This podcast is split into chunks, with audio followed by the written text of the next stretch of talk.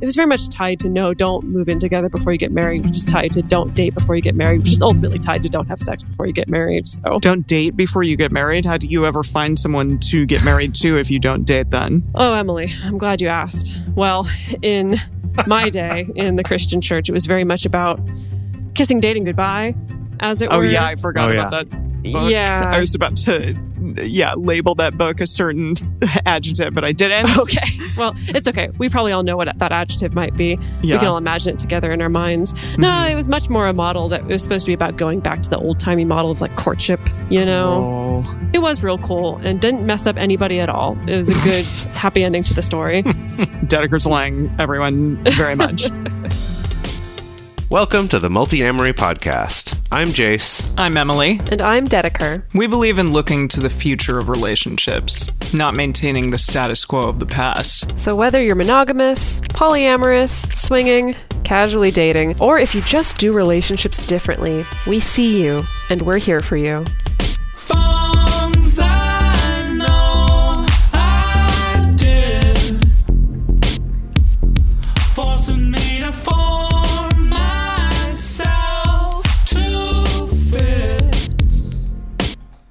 On this episode of the Multiamory Podcast, we're going to be talking about de-nesting without de-escalating a relationship.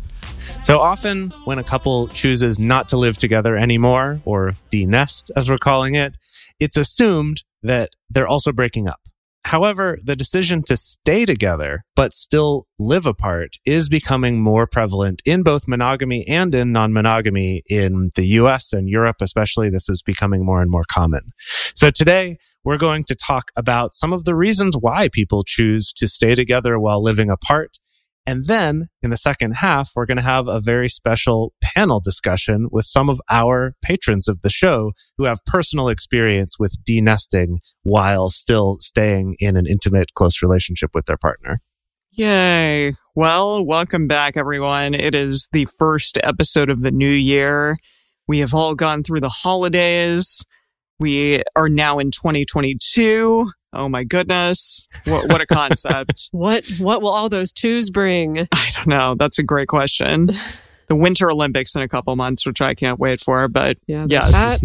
yeah. Yeah, this is an interesting topic. I, I think that, like Jace pointed out in the intro, this is still so relatively unheard of to so many people. I think that the idea of moving in together is so tied to the relationship escalator. It's so Mhm. tied to this is a definite marker of things are progressing in a particular direction, things are getting serious.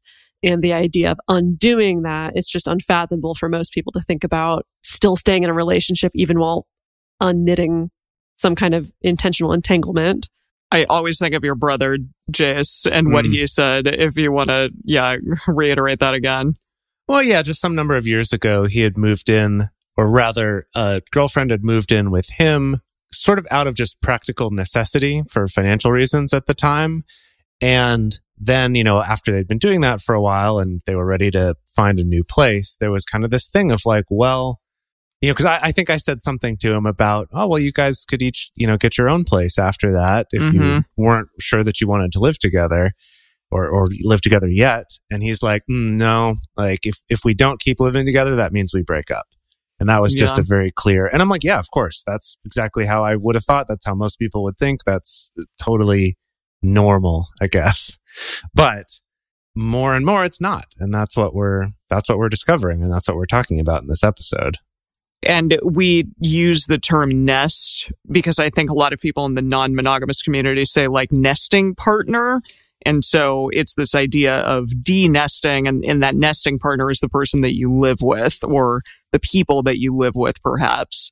But then to de-nest is to leave that arrangement that you may have with another person or with a few other people and maybe choose to live alone or choose to do some other sort of configuration. So we're going to talk about that today. To start off with, it's the new year. And so maybe that means that you just went through a breakup because there are a lot of statistics out there that people tend to break up in the new year or around the holidays. I've, I've been there. Yep. I- it- and so New is Year's Jace, I know. 2011. That was Yeah. me. Oh, really? Wait, Literally January 1st, Oh, 2011. that- there you go. That you broke up with someone or that you Yep. were. Okay. I broke up with the person. It was the first person I ever cohabited with Oh Mm. goodness. as part of a Wow. romantic relationship. Yep. Yeah, and I feel like Jace, you said that you've had some January breakups too. Yeah, sometime within January, February is that's when I kind of associate with breakup season. Mhm. It's like the time between New Year's and Valentine's Day. Yeah, that definitely is a breakup season. However, there is a Cosmopolitan article that suggests that breakups tend to happen before big events. So the reasoning behind that might be because somebody doesn't want to meet a family member, like they don't want to bring this person to meet family because, oh, maybe they're not really someone that I want to associate my family with, or you may have to engage in things like gift giving, and that's sort of a really intimate thing. They may not want to have a significant other be a part of that, and they're like, uh, maybe that's telling, maybe we should break up.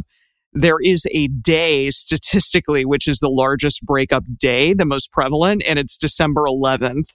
So we've all gotten past that now. Good job. But perhaps, perhaps you did get broken up with on that day. I don't know, dear, dear listener out there.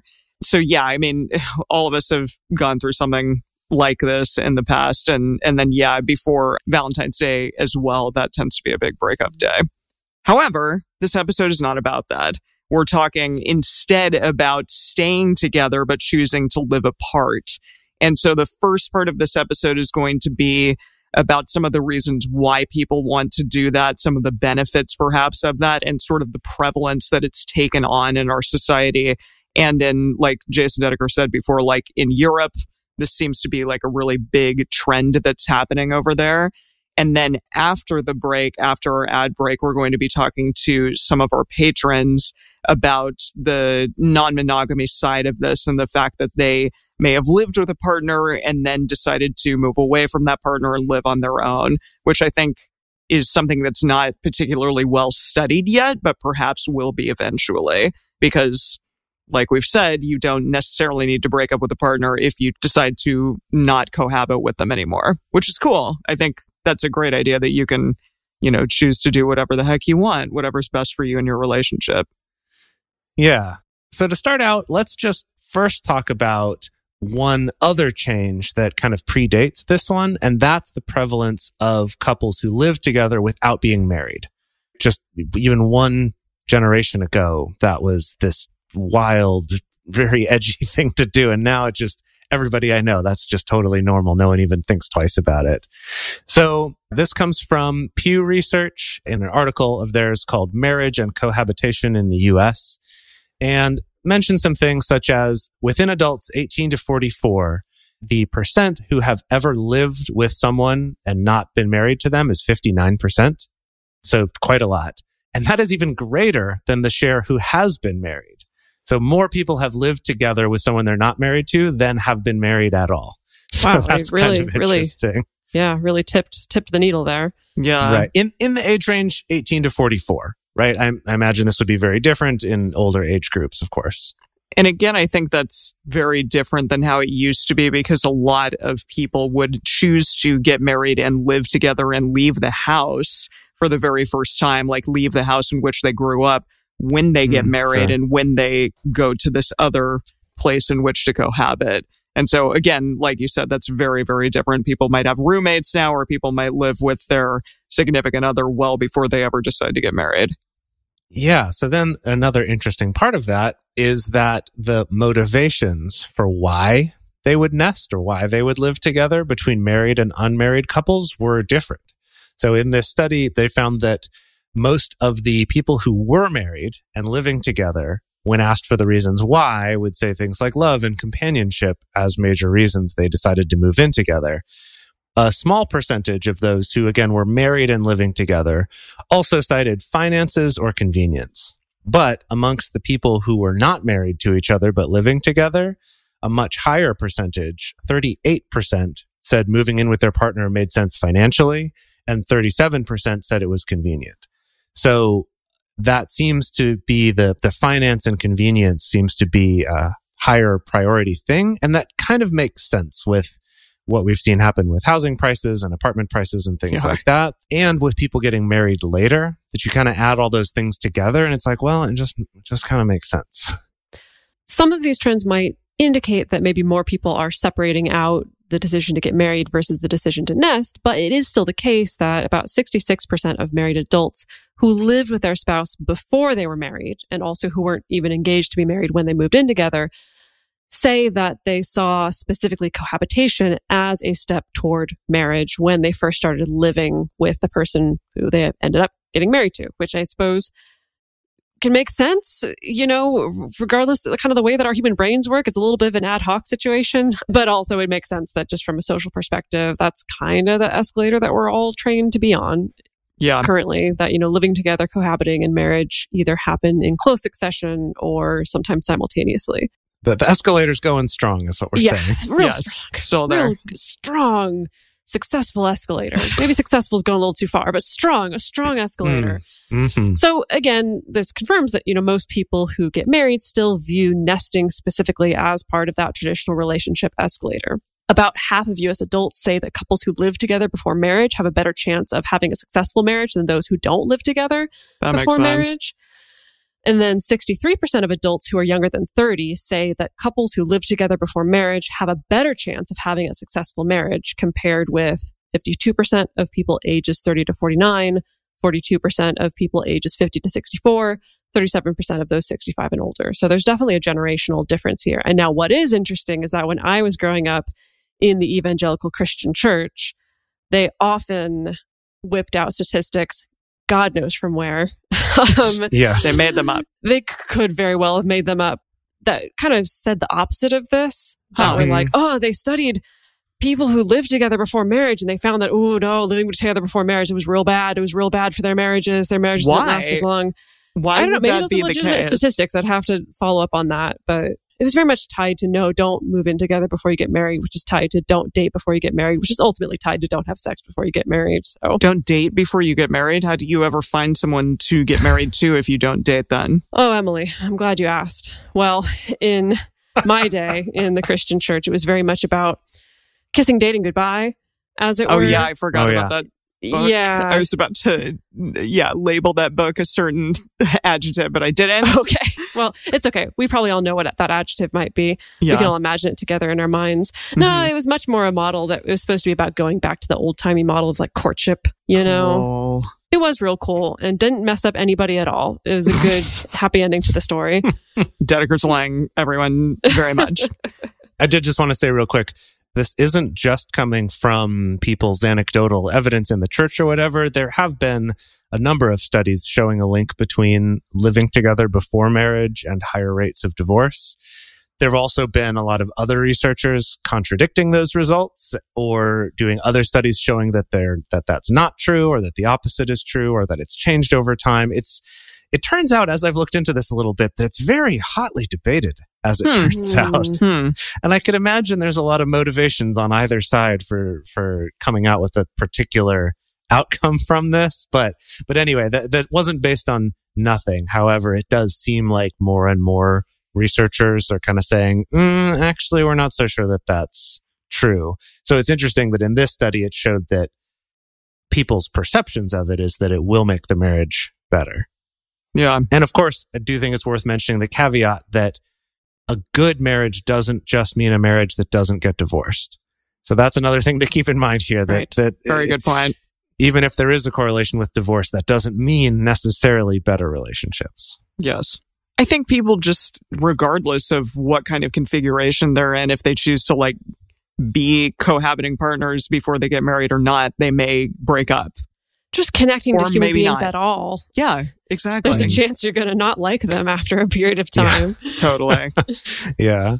All right. So that was discussing people choosing to cohabit without being married and that it is pretty prevalent in our society. But it's also pretty common for people in intimate relationships to choose not to nest with one another. So this is a quote from Why More Couples Are Choosing to Live Apart, which was published in The Conversation in 2020 by Simon Duncan, Oh. professor emeritus of social policy at the University of Bradford. He said, surveys have previously suggested that around 10% of adults in Western Europe, the US, Canada, New Zealand, and Australia live apart together, which is a LAT. You're going to hear that a lot in this episode, LAT, living apart together. While up to a quarter of people in Britain statistically defined as single actually have an intimate partner. They just live somewhere else. So 10%. That's, that's a lot. That's a good quite a lot of people. Yeah. Yeah, and this very same Simon Duncan, professor emeritus, was also part of an additional study with Miranda Phillips, Julia Carter, Sasha Roseneil, Maria Stoilova, called Practices and Perceptions of Living Apart Together, which was published in Family Science in 2014. So for this particular study, they did a survey of people's lats. Oh, how jacked they were. Yeah. Uh, no, they did a survey of people in lat relationships living apart together in Great Britain, specifically England, Wales, and Scotland in 2011. And they supplemented this with 50 semi structured qualitative interviews that lasted about one hour that they did in that same year. So basically, what qualitative means is they just kind of chatted with them. And then the actual analysis of it is looking at what did they say, trying to distill that down. It's a lot more labor intensive because you're not just like checking one to five. How much do you agree that your lats are great? so then Five. Very good. five, very good. strongly agree. Lats are great. Strongly agree. Lats are strong. Yes. so basically within this of all the questions that they answered the question that they used in this study to define people as a lat person was asking those who were not married cohabiting or in a same-sex civil partnership are you currently in a relationship with someone you're not living with? So basically if they had already said that they were not married or in a domestic partnership or something like that they would say are you in a relationship with someone you're not living with and if the answer was yes, they categorized them as someone who's part of a lat. So these are the things that they found. They found that most lats live near one another. However, it did include some people who are in long distance relationships with about 17% living over 50 miles away. 68% of the respondents saw each other several times a week. 21% saw each other every day. Only 16% saw their partner less than once a week. And they found that the closer that partners lived to one another, the more frequently they saw each other, which just Not makes surprising, logical yeah. sense. Yes yes. a third of couples preferred specifically to live apart, largely because of feeling obligations to family or their children or because of prior relationship baggage. Hmm. Overall, the survey and the interview data suggest that the idea of monogamous and committed coupledom is usually just as strong for most lats as assumed for co-residential couples. And most like to see their relationship in this way, even those particularly valuing autonomy early in their relationship or who are worried about cohabitation. So essentially, making the case that I guess needs to be made still in 2022 that yeah, people who live apart but are still together are just as committed to each other. And Mhm. if we're talking about monogamy specifically, in theory, just as monogamous with each other. That just because they're choosing not to cohabit doesn't mean the relationship is less serious, less entangled, less committed. And then here's another quote. Indeed, 20% of actual lats would ideally like to be married and living with their potential spouse, and another 12% in unmarried cohabitation. This presumably reflects the fact that many either are constrained from living together or see lat as an early stage. So that's kind of the opposite side of the coin of that there's still a significant chunk of people who, even though they're living apart together, would prefer not to be. They would prefer to someday get married, move in together, or if not getting married, to still move in together. And they see this as just an early stage in the relationship. Yeah, but that's a lower percentage than I would have expected. That's true. But yes, I believe that some of the people that they talked to were in earlier stages of their relationship and they cited living apart just because, oh, they weren't ready to move in together, essentially, which makes sense. But yeah, yeah. But But they, they weren't like specifically looking at long-term living apart together relationships or anything in this one. not specifically, no. However, that does exist. And we're going to talk a little bit about some of the benefits of living apart while in an intimate relationship, choosing to do that, even though you also choose to not potentially live together. So, why might some people not want to live together but still maintain a long term relationship or marriage? This is from a New York Times 2020 article. I also find it really interesting that a lot of these articles are so recent that they're all from like 2020 and I I was like wow the you know the world really in so many ways was sh- sort of shifting around that time And we Mm. know people who chose to live together just because of necessity or because, okay, we're not going to be able to see each other potentially because of the pandemic, stuff like that. But yeah, they clearly were looking at people choosing to live apart during this time as well. Yeah, well, clearly, I mean, with the pandemic and suddenly everyone's forced to be at home all the time, it really shakes up your sense of who do I actually want in my home. Oh, yeah. And for some people, it was really driving home, I want someone in my home with me. And for some people, it was really driving home, I don't want anybody around. Exactly. Yeah. And this actually was the byline of this is coronavirus. Some couples reconsider living apart. So this is called Hmm. married but living far apart. And the article profiled a group of couples that choose to live apart largely because of their careers. Many of them talk about intentional intimacy they experience when they get the chance to see each other in person, but most of them still have the goal to eventually live together. But I found this to be a really interesting quote and something to kind of think about if you're, you know, potentially wanting to do this with a significant other. The quote says, being together just a few days a month means they still act like newlyweds, sitting on the same side of the table at a restaurant so they can hold hands. They would fly to each other's city for just one night if they can't spend the whole weekend. A flyby, they call it. They light Shabbat candles together on FaceTime and hide notes in each other's apartment. Such arrangements are a hall pass from constant companionship. There was a sociologist who said that. One participant in her study explained you get the independence of being single and the benefits of marriage. That's really interesting. Just this idea that like intimacy comes from, you know, the excitement of seeing this person that you're not always exposed to 24 7 because you live with them. Yeah, that's something that Esther Perel talks about quite a bit. That Yeah. our sense of intimacy and excitement about someone is very much based in still being able to have space. Mhm. And that doesn't necessarily have to translate, I need to live across town from you or on the other side of the country from you, but f- just finding ways to have that space to be able to have both individuals getting access to that sense of independence in some way or another. totally. Yeah. Yeah. I mean, this is something that I think Dedeker and I, in the whole time that we've been together, while we've had times of living together, also have long periods, you know, longish periods of several months of living apart every year. And so it is interesting getting kind of a little bit of a taste of that and a little bit of not, right? And I can definitely attest that it does help to kind of keep that, I guess, like intentionalness, where it's, I'm Yeah. not just seeing you because you're happen to be on the couch where I want to watch TV.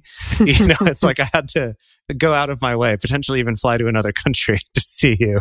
And so there, there is something nice about that, even though there's also some frustrating things about truly long distance, right? It's not just like a quick drive across town. Mm-hmm. So to look back at that previous study that we were talking about, that one also looked into some of the reasons for why people may want to live apart. So this is a quote from that study, and that's nearly all interview respondents saw at least some benefit in living apart because of the greater personal autonomy, space, and freedom it afforded. So I think that makes sense. I think we can all relate to kind of the, the freedom and autonomy of having our own space. And then another quote says many women interviewees described the advantages of increased personal autonomy in relationship to their male partners. And Mm. others felt that LAT allowed them to better prioritize commitments to children or elderly parents. In these ways, living apart could make a relationship possible that would be threatened by too much close contact. I feel like there's a lot to unpack all in that. and that, yeah. there, Yeah, right? Definitely. Yeah. yeah, in terms of, you know, falling into gender roles, even if you actively don't want to, I could see that Yeah. certainly being Oh, a yeah. part of it, as well as caring for family and things. And that, and isn't that funny too? Because I remember that when my mom got married after my parents got divorced, when she got remarried, talking to her later, you know, one of her motivations was, I wanted you and your brother to have someone else there, you know, to have like a father figure in the house and for us to, for you to have that, right? And it's interesting that in this, though, they're pointing out that there's people who it's exactly the opposite. Mhm. It's like, well, no, actually, I'm better going to be able to commit to my children by not trying to live with this person. So that's It's really that's interesting. Yeah. Yeah. So uh, basically, one of the takeaways from this is that living apart together relationship is not always a stage in courtship or marriage or or specifically, oh, well, we would if we could, but we can't because there's circumstances, right? That there's also reasons people do it, like that flexibility for individuals in how they want to conduct their relationships and that they can use that autonomy that LAT offers to manage different needs and desires around emotional closeness and family commitments and things like we've been talking about. And that living apart together can be a way to subvert traditional gender roles in the home. So I, I just love all of this. I, I wish that this study, or I wish that there were more studies looking at this more in depth, but looking at this more intentionally. And I think it is just a new enough thing and maybe still not quite common enough that people are jumping on to that. But it's all of this is really, really interesting. Yeah, it, it is really intriguing. I think I've expressed this on the show a long time ago that I really do wish that I could magic wand us a world where there was just enough resources for everyone so that everyone Mm. could have that experience of just re- really literally having their own space whether that's their own apartment or house or because i think i run into this so frequently i have so many people especially in the polyamorous community who express having some kind of essentially like a commune dream almost Mm. this idea that i buy a big plot of land and I bring along all my partners and their families and metamors and stuff like that. But the important part of the dream that everyone seems to hold in common is everyone has their own tiny house. Yeah. You know, it's Which not we like will we buy a big old house later. together. Yeah. So it- there's definitely something, at least anecdotally, that I can see that people are craving that mix of I want to have control of my own space, but I also want to feel safe and secure and be close to my partners and my community at the same time. Yeah. So, we're going to talk about specifically the prevalence of living apart together couples in LGBT communities. So, this is all from the article When Living Apart Keeps You Together that was published in Curbed also in 2020.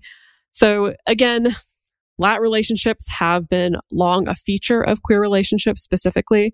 Sociologist Joseph Harry set out in 1975 in Detroit to research how committed relationships between gay men worked in comparison to heterosexual married couples. And I'm going to read this quote. Harry noted that gay partners who were able to live together did not seem to have relationships that lasted any longer than those who lived apart. In other words, living apart was not a barrier to the strength of these relationships, and in fact may have been the reason they were able to last in spite of social oppression and the financial strain of maintaining two households. And then I'm going to jump to this other quote. It's hard to say how far back the practice of living apart together goes, since LGBTQ people have existed forever, yet have historically been erased from formal studies. But we do know, as Harry's study notes, that at least by the 1970s, separate residence relationships were a workable adaptation to perceived pressures from the heterosexual community, which is a nice way of saying that when being a visibly together gay couple is at best not acceptable and at worst potentially life threatening, building a stable relationship around separate homes is essential. Which just, you know, again makes sense that when visually moving in together is just going to cause too much suspicion, you got to find ways to still have a stable relationship, even though you don't have that option on the table. Yeah, absolutely. And I, again, find it interesting that they said here and reiterated that the relationship is not necessarily going to last longer or, you know, seemingly be better just because a couple chooses to live together versus living apart. So, Yeah. just reiterating that sentiment there. So, just some additional things to consider here. The previous article that Dedeker just spoke of, it pointed out how financially privileged people must be in order to live apart, especially now when, you know, it just the housing market is really nuts and I I live in Los Angeles. Getting a studio is probably even out of the question for me at this point.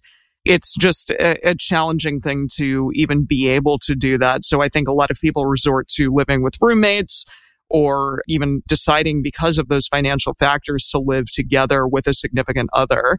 But I think if you are able to, then maybe this is something to consider. But there are financial issues that are in play when you're choosing to be two separate households as opposed to one.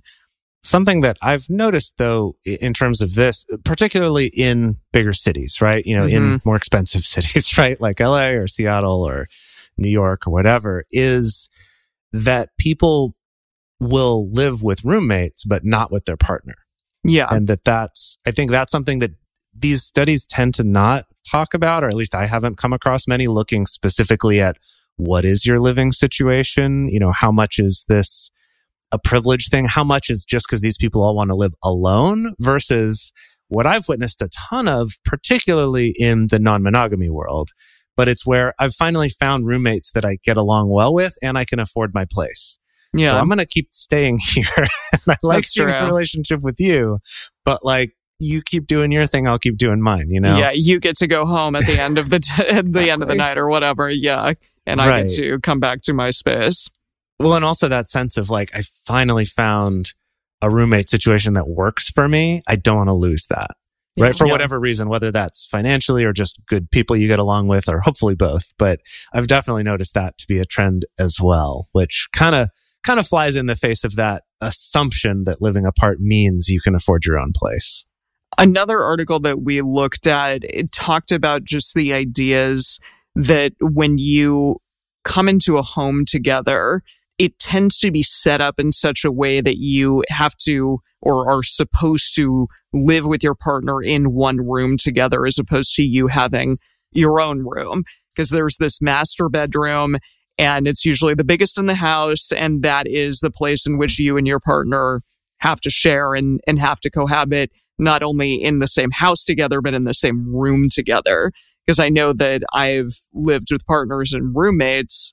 Uh, I mean, Jace, you and I did this, that we Mhm. were in the master bedroom and it was huge. However, our roommates got their own room and we were in the same room. So I think that that's something also to maybe consider and flip on its head that again, if you have the means or are uh, maybe in a situation where you can afford, you know, cheaper housing or something to be able to have your own space that is personal and separate from one another, that that even makes a big Mhm. difference as opposed to just like, okay, we get one room and that's it and we have to share it and that kind of sucks because, Yeah. you know, you don't have to do that unless you're like a kid, right? Like you share your room with your sibling or whatever, but when you grow up, you're supposed to get your own room. But then we come back into this situation where that's not the case anymore. Yeah. So, something we are going to talk about in the bonus is this slightly different approach, which Dedeker sort of spoke about, is this communal living thing, this co housing community, which has become fairly prevalent now, which is basically made up of little private households with shared common spaces. So, that's becoming a bigger thing now there are some pros and cons to that, and we're going to talk about that more in the bonus.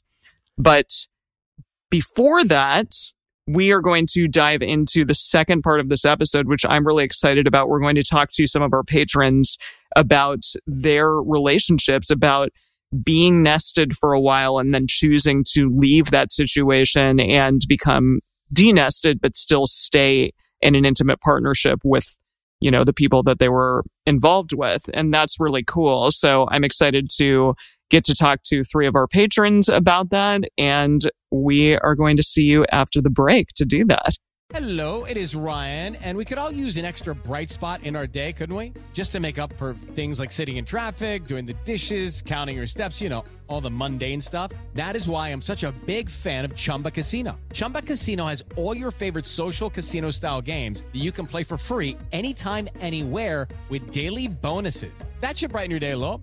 Actually, a lot. So sign up now at chumbacasino.com.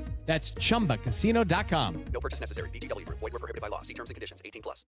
For a long time now, we've been fans of adamandeve.com for getting sex toys or lingerie or accessories, things like that. It's uh, just a fantastic resource with a huge selection. And now, not only do we have a fantastic offer, but we also have a promo code that will work on adammale.com and evestoys.com, which are their sites specifically for LGBTQ audiences. And our code is fantastic. It's 50% off of almost any item in the store and free discreet shipping when you use our code MULTI. Yes, we love adamandeve.com and have for years. They are our oldest and longest sponsor, and they just keep on giving great gifts to us and to our listeners. You can bring more pleasure and satisfaction into your bedroom by going to adamandeve.com, adammale.com, or evestoys.com and select any one item. It can be, you know, an adventurous new toy or anything you desire, something fun, something sexy, whatever sounds good. So just enter offer code MULTI at checkout and you'll get 50% off almost any item plus free shipping. That's multi, M U L T I, at adamandeve.com, adammale.com, or evestoys.com. This is an exclusive offer that is specific to this podcast, and it's better than any offer that is currently available on their site. So again, use code MULTI to get you not just the 50% discount, but also the 100% free shipping. Code M U L T I. Welcome back, everyone. We are so excited to have three of our wonderful patrons here to discuss de-nesting without de-escalating. We thought that perhaps it would be great to actually talk to people about this as opposed to just you know, speaking about it sort of theoretically because none of us have actually done this, but we do have people in our patron group who have done this. So again, in the first half of the episode, we sort of just discussed what does nesting mean within the context of romantic partnerships. We had a lot of different studies, and most of those studies are sort of related to monogamous people. So now we want to go to the non monogamous side of things, and that's what we're hoping to do with this panel discussion. So I would love it if our patrons would introduce themselves and kind of talk a little bit about what the denesting process looked like within the context of your relationship. So let's start with Kiana. Hi, everyone out there. My name is Kiana. I am also one of the research uh, assistants for the podcast. And I am so glad that Emily, Jace, and Dedeker are really open to doing this topic. I denested in mid October of this year, so it's still pretty fresh. Although I've been having conversations about denesting with my former nesting partner since March. So it was a pretty long process of kind of negotiating and explaining that my desire to not live with him was not about wanting to break up. Mm. Uh, it was simply a matter of really trying to reclaim a lot of the independence and self sufficiency that I felt that I had lost over the course of the pandemic. And so before the pandemic, I had a lot of strategies around just taking care of myself, as I'm sure we all do. And some of those, actually quite a bit of those centered around just doing things on my own. And I felt, you know, always pretty independent and autonomous in terms of how I was able to navigate my life, navigate my polyamory, even while living with a partner. Uh, and I've been with this partner for nine years. We just celebrated our nine year anniversary. And so with the pandemic, being home all of the time. And then also in my case, I finished my doctorate in May of 2020. And so the entire trajectory of my life transformed very dramatically in a way that I didn't quite anticipate. And so I felt just kind of professionally lost, personally lost, um, which I'm sure a lot of people went through as well. And so once I kind of got my bearings professionally and was able to get a job after I finished school, I realized that I was still really grappling with how to uh, restructure my life concretely to like reclaim some of that independence.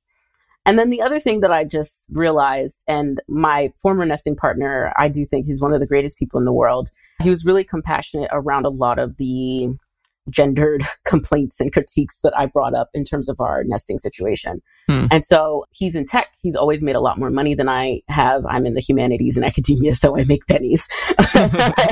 and I've always felt the need to uh, compensate for that difference by taking on more of the domestic uh, work. Hmm. And I think that feeling just kind of was exacerbated over the course of the pandemic because we were both home all the time. And I realized that I just had a lot of resentment around the way that society values different kinds of labor. And for a while, I was afraid to bring this up to my partner because I didn't know how to express that my resentment wasn't towards him, but it was towards like all of this whole setup. And so once we were able to have conversations about that, he was open to it. And now it's been great. You know, I live down the street, quite literally down the street from him, Hmm. which works because we also have a dog that we co-parent. So we rotate the dog between apartments. And now that I've moved out, he stayed in, in our apartment that we were living in for five years and his other partner moved in with him. So now they have the mm-hmm. experience to figure out what nesting looks like for them. And, you know, it's odd because I think in terms of my polyamory, nesting, denesting has really highlighted how I always feel like I live at this weird intersection of being formally married, but having very solo poly leanings.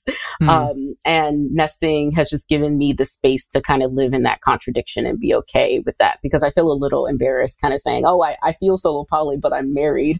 Um, and trying not to kind of not stay in my lane, so to speak. So that's kind of my story in a nutshell. Yeah, that sounds very intentional. And like you took a lot of time to kind of get to this place that you're at now, which is really cool. I'm interested to kind of hear more about the logistical stuff behind all of that. But I do want to move on to our other two panelists. So, Jesse, how about you go next?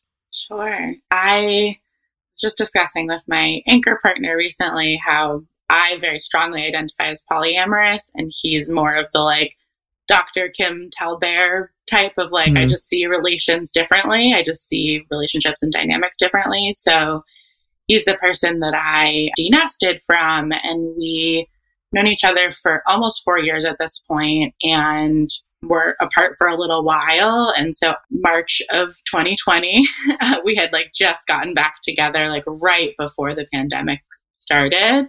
And so I packed for a week and was wearing the same clothes for five months um, and ended up going. He was in upstate New York. And so I was a couple hours, I was four or five hours away. And so I went up and ended up sort of like just like a little bit of living with him for a little bit. And then ultimately, the end of last year, decided to quit my job and nest with him more Hmm. permanently. And it was like partially because of the pandemic and transition. So we like ended up nesting together for a little bit over a year total. And I moved out in June of this year. And part of it was that we didn't intentionally move in together. And so I didn't want that to be how we nested. I was like, this was great for, it was like sort of like a micro, like it was like, we got to see what this was like. We see what works. We see what doesn't work. We know where our growing pains are, what we need to work on. But we're in pretty different life stages overall, too. So he's a little bit more established in what he's doing. I'm still trying to figure out my own stuff. And so to me, it felt like I needed space to be elsewhere and sort of figure more things out for myself. And that, like, I do hope we do live together again at some point in the future, but wanted to like go into nesting together more intentionally than pandemic wise. Um, and then also, I live with someone who I call my primary platonic, and she mm-hmm. calls me her friend.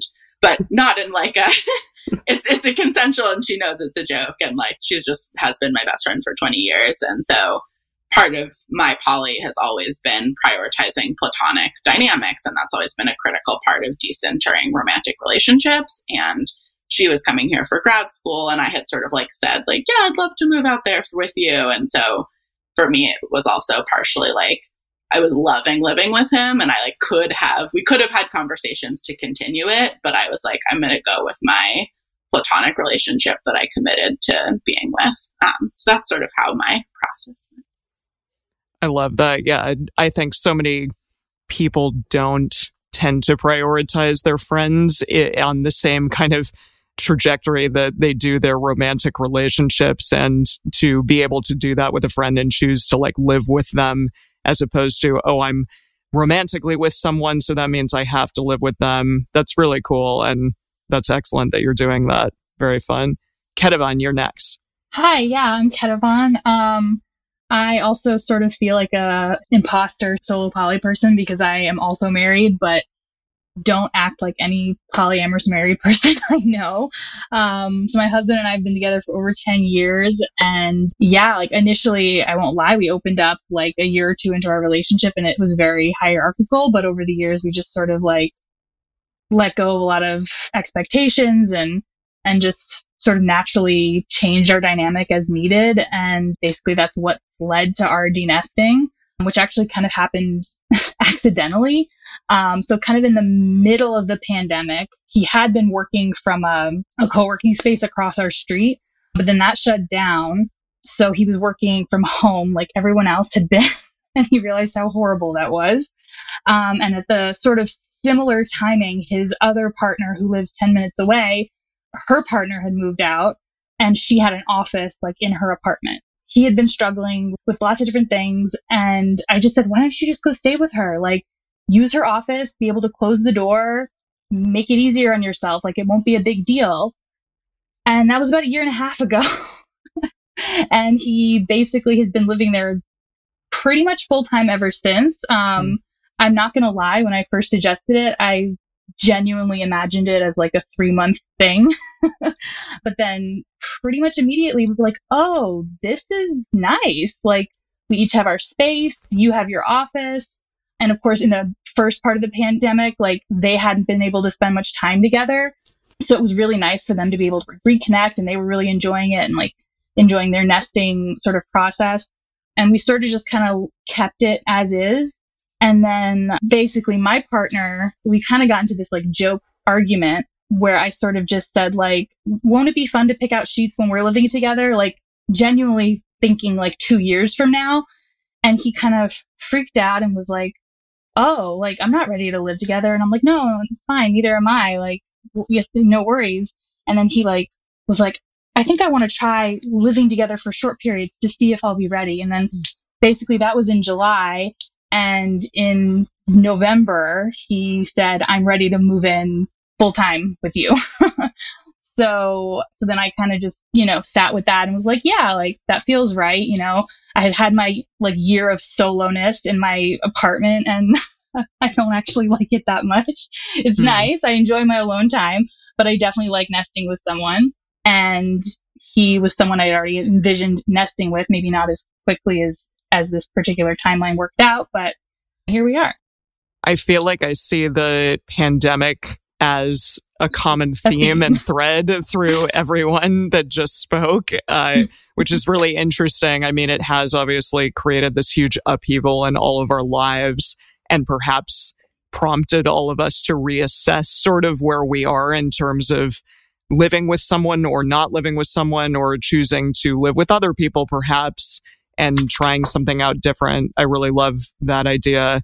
That's very, very cool. Okay. So, it, just in terms of the denesting and in terms of sort of choosing to live your life maybe with someone else or alone, what were some of the emotional or the sort of logistical and practical challenges that you faced? What were some of the things that you had to navigate through? Yeah, how did that all work out? I think in terms of the emotional challenges, for me, it was finding the language Hmm. to express to my partner that I don't want to break up and I still love you and I love our relationship.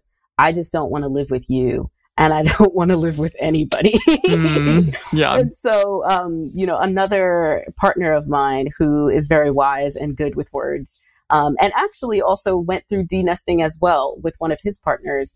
Um, he explained to me to say that it's not that you don't want to live with this person specifically. It's just that you don't want to live with anyone at all. Yeah. and so, um, framing that was, was really helpful.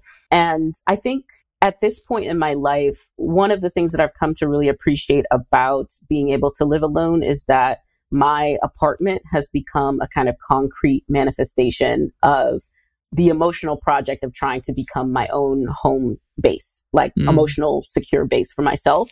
And so I've noticed now that even when I'm home, just chilling, sometimes with my dog, when I feel a little anxious about things happening in my polycule, I kind of look around and that anxiety is quelled because Mm.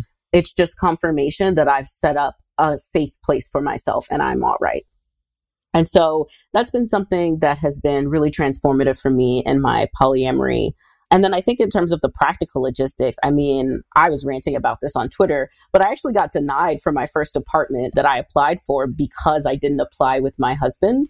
But we're listed on our taxes together. And so although I met all of the income requirements and the credit requirements, I still didn't get the apartment. And I asked the realtor or the broker why that was. And he said, I think it's because they have some confusion around why you're not moving in with your partner and you know just the, the, maybe some negative associations with like if you're separating because that's what he asked me Hmm. and so i just thought that that was a really kind of potent example of just a lot of the gender politics that go into women wanting to live alone Yeah. uh, and how there are so many barriers that you have to kind of supersede in order to to do that and then like i said you know we have a dog so just figuring that out has been relatively easy. But now i don't have anyone to take care of plants anymore. My partner used to do that. So i do miss that a little bit.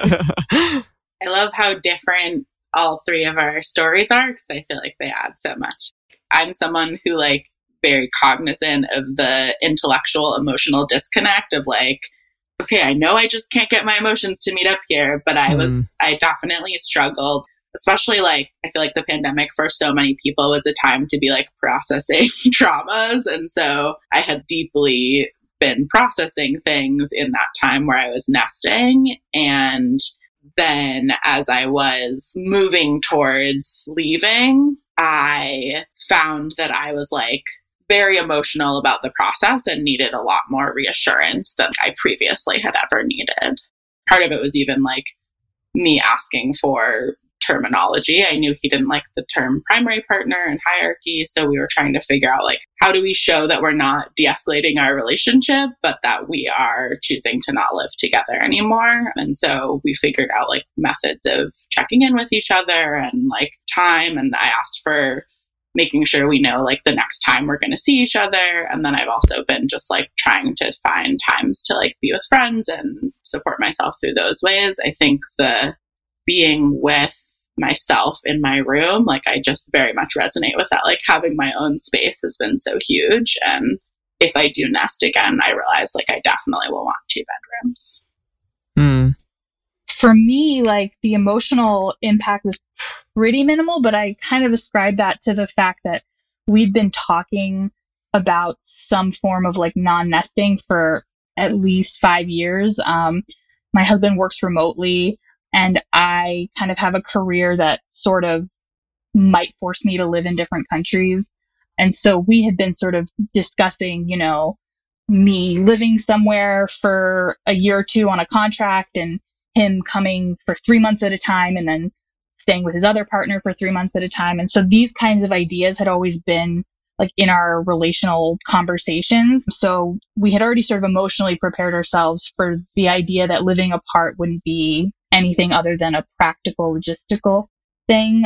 So that helped a lot. But then even as things were changing, we definitely still had some feelings and I definitely like missed seeing him every day and things like that. He, he definitely felt like he was abandoning me Hmm. but you know, he would say that, and I'm like, "You didn't abandon me. I told you to go, like literally." so I'm like, "Where do you?" I mean, of course, you know, your feelings are valid and everything, but once I framed it like that, he was like, "Yeah, I guess you're right. Like, I'm not abandoning you, you know." So yeah, we definitely had some feelings, but I think like the literal years of conversations we've had about this, and sort of imagining it all sorts of different ways, and like for all sorts of different reasons, and all sorts of different configurations of partners, just made it so easy to sort of transition once the right situation presented itself. And that helped a lot. And that's true of literally anything I've ever done in polyamory. Like I talk things to death before doing them. And then I'm like, oh, that was kind of easy.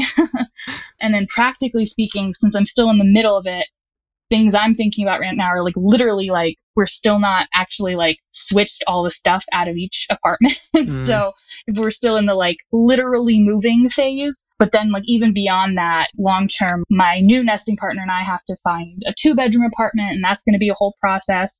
And then at the same time, my husband and I still want to buy not a home in our city because that's incredibly unrealistically financially, but sort of an apartment that a friend of ours told us about and we kind of fell in love with it six months ago and it's it's we really want to buy it. And so that on top of like all the moving and everything is sort of a very big logistical challenge. And so since we're talking about buying property and things like that, like we've been talking more and more about like finances because essentially our whole relationship, my husband's and I finances have been 100% intertwined.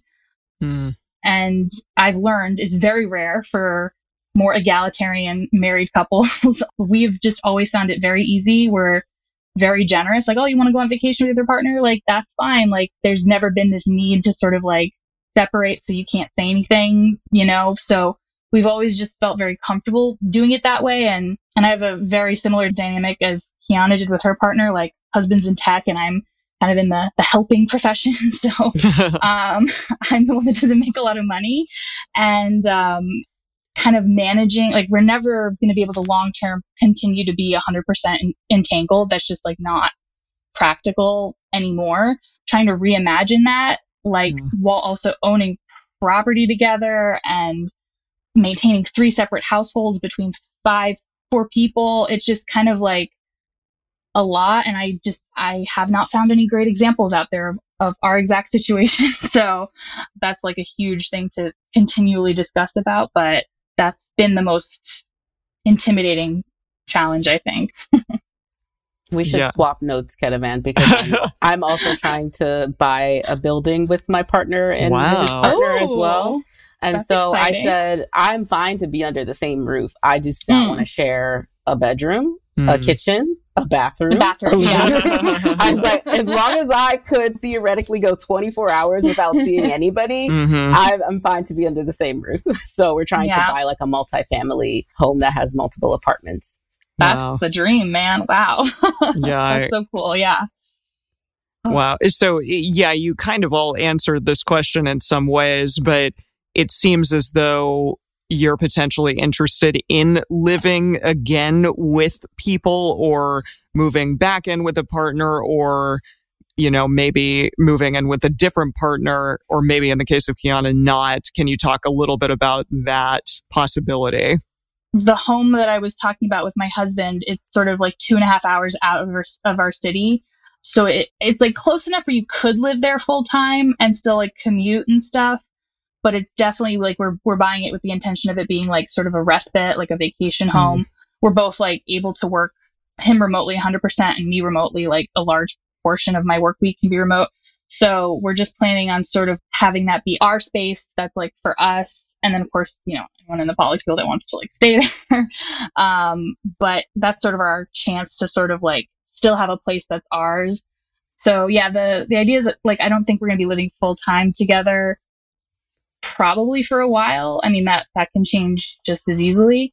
But the idea is that we definitely still want a space that's ours because we didn't dislike nesting together.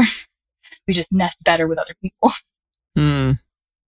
I am definitely interested in like re-nesting with this same person and i think that the experience of being with him for a year has helped us be like oh this would work this wouldn't because of covid we weren't seeing as many of our like of other partners. And so i think thinking about extra space like i'm i'm with kiana. Like i would love like to not see someone for 24 hours. Like i want my own kitchen. I want my own bedroom.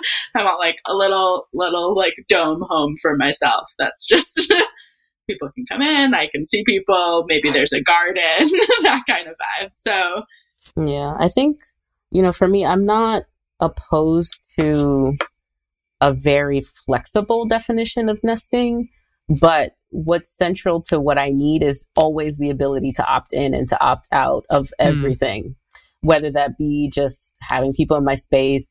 Sometimes I don't want to see people. Sometimes I don't want to see metamors. Sometimes I don't, like, I just don't want to. I just want to be alone. And so being very kind but firm about that. And so that's why I suggested the multifamily option. But the other part of it is that I just think even with the best of male masculine partners, there's still this like gender division of labor, I feel that Mhm. happens when you're living together that I am just have become a lot more aware of because of the pandemic. And I've been thinking about you know, my own role in that too. I will sometimes go to one of my other partners' apartments and like be cleaning things up. And then I stop myself and I'm like, I don't live here. Why am I doing this?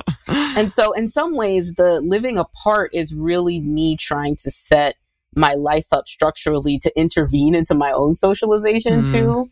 But also just to make sure that in the event, you know, I decide to have kids with partners, there is more of an equitable division of labor that's baked into the structure. So I'm also very open to co-parenting, but not nesting and just figuring that out. And I think it might seem daunting to a lot of people, but people do it all the time. Like I grew up in a house with just my mom and, you know, I would visit my dad on the weekends. And obviously that's not an equitable division of labor. But I think the idea of co-parenting without living with people, people do that all the time. So just trying to, you know, pick and choose from different models that I've seen what I think might work for me and what might not. But like I said, I'm very open to being under the same roof with people as long as there are like subsequent roofs separating us. it sounds like all of you are sort of making it up as you go along and picking and choosing the things that you want to and then leaving the rest, which is really cool and awesome that we live in a day and age where that's becoming more acceptable and people are okay with that and hopefully moving towards brokers not denying you because you want to live alone things like that. Also, yeah, we touched briefly on metamors, but how have your metamors and other partners seen this transition and have there been challenges with that or have they been like this is awesome or you know how has that gone Well, since I live down the street, sometimes my metamor will come by for a drink Hmm. and we just have some time together. So that's nice. And he's the one that I'm closest to out of, you know, my metamors. And I think he's, you know, enjoying the experience of living with our hinge partner. And also, I just appreciate how he feels more comfortable kind of having our relationship be a resource for him as he's navigating that change in his relationship. So that's really nice. And my other metamors are like women who also live alone and have denested. And so they're very much enthusiastic about it. cool yeah how about you two Well, for me, I'm pretty sure my metamor is loving it. Hmm. this is, I mean, I think this is what she wanted. And, but my new nesting partner is obviously happy as well. And then my, I have another actual very long term partner who's staunchly solo and never wants to live with a partner. So I kind of was like, look, I know he doesn't want to live with someone, but it still might kind of be like a bit of a shock to hear this. So I was just like, you know, like all cool and calm and checking in with him, be like, hey, I just want to tell you something. Like, you know, I've been talking about potentially moving in um, with my partner, and I just wanted to like let you know. And he's just like, wait, you haven't been doing that for a year already? And I was like, no. And he's Hmm. like, oh, I thought you were. so like I'm like, you thought we were planning to move in an entire year before we were actually planning on moving in? He's like, yeah, it just it kind of seemed like that's where you guys were at. I'm like, Hmm. well, I guess you predicted that one. So he was weirdly very calm and predictive of that as well. Um, almost all of our metamors are all long distance. So I think it has had a different, like, it just like, I haven't like really interacted with it very much. I've more had like my other partners be like, oh, does this mean like we could maybe nest with you someday? And I'm Hmm. like, I don't know. The world is, who knows? COVID could happen. We could live together. you never know. yeah that's cool wow there's so much power in this conversation specifically in that is that like we get to create the relationships that we want. So all three Mhm. of us are expressing like we're going to figure it out. We're doing this we're doing that. And i think that that's where the power is of this thing that seemingly means you're deprioritizing a relationship or it's ending or it's not as good doesn't have to be the case. And like there's always room for communication about what the agreements are. So, if anyone out there is interested in maybe denesting without de escalating their relationship, what advice would you give to them? Because it sounds like all three of you are kind of pros at this point. I think that the biggest advice I would give would be to spend some time with yourself, writing down what your fears would be, both in asking for it or in like receiving the information about it, and trying to write down like what what the actual wants are and where you see it going. Because I think that if if writing is a useful process, I think that can be a really helpful way to go into the conversation and to be patient with yourself if it feels overwhelming at 1st Mhm. Like I cried a lot the first few months. It was really hard not to sleep next to him. And I also feel so grateful for this experience. And I think it's re-established my own sense of autonomy and strength and my own ability to be poly. So think it can it can be really worth it if it's the right choice. That's excellent. yeah, being like gentle with yourself at like all stages of the process, like even before you are officially thinking about it and even after you're denested, it's a big change. And, you know, I, I went into it thinking I would love kind of having the apartment to myself and then realizing like, oh, this isn't actually like my ideal scenario. And that was a surprise to me. So like even once you've done the thing you think you wanted after all the journaling and all the, the talking, like it's okay if that's not actually the ideal. And, and so just sort of my advice would be to set up your life to allow for as many changes as possible in the beginning because you might not have gotten the exact right fit the first time and, and that's okay. So Hmm. just keep making those little adjustments until until you're in a place that works and then enjoy. And then in five to 10 years, make your tweaks as needed, you know? Yeah, I would say lots of conversations um, that really pull apart the nuts and bolts of nesting, what it means to you, what's working, what's not working. And also, as just a thought experiment, and do this a lot, try to imagine the ways that denesting can actually improve your relationship, even if nothing is wrong. Just think about how could this actually make my relationship better? And I've discovered that now that I don't have the domestic interference in the relationship with my nesting partner, you know, that sense of like deep infatuation has returned. There's more of an eroticism now. Like, you know, my favorite thing now when he comes over, we have a drink, you know, we have sexy time, and then he leaves. And, and, and I swoon when he leaves. And it's so great. And so I think really just thinking about the ways that this can strengthen your bond can allow for a little bit more courage in doing this really, really difficult thing that doesn't have a cultural script. And now, you know, I maybe I'm in my own NRE with denesting at the moment, but I mm-hmm. feel very much just even more committed to my former nesting partner because it almost feels like our relationship is capable of transforming and adapting in these ways. And so it feels like invincible at this point. And so, yeah, just imagine for yourself the positives of what this could mean for your relationship rather than succumbing to the cultural narrative that when you move out, that means you're breaking up.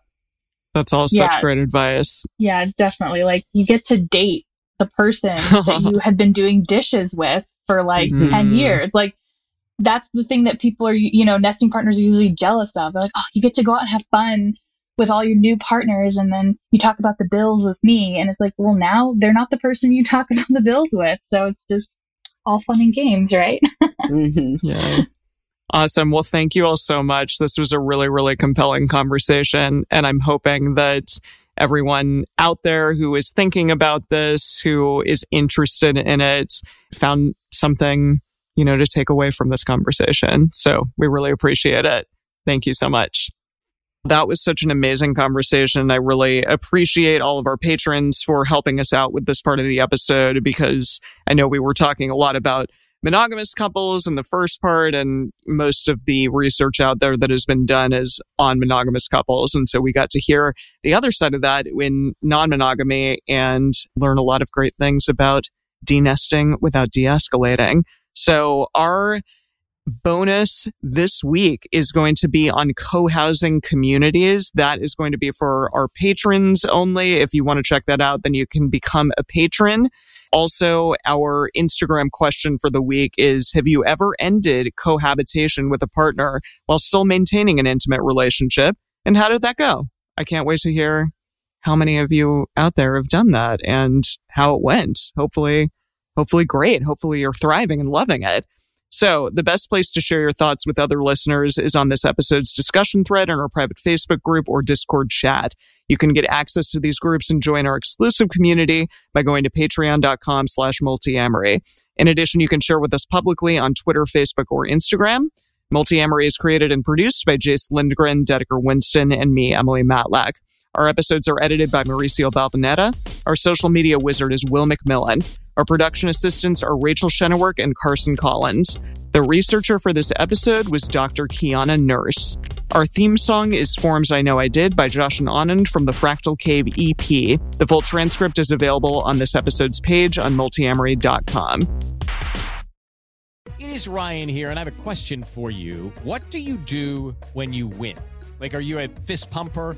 A woohooer, a hand clapper, a high fiver. I kind of like the high five, but if you want to hone in on those winning moves, check out Chumba Casino. At chumbacasino.com, choose from hundreds of social casino style games for your chance to redeem serious cash prizes. There are new game releases weekly, plus free daily bonuses. So don't wait. Start having the most fun ever at chumbacasino.com. No purchase necessary. Group. Void were prohibited by law. See terms and conditions. 18 plus.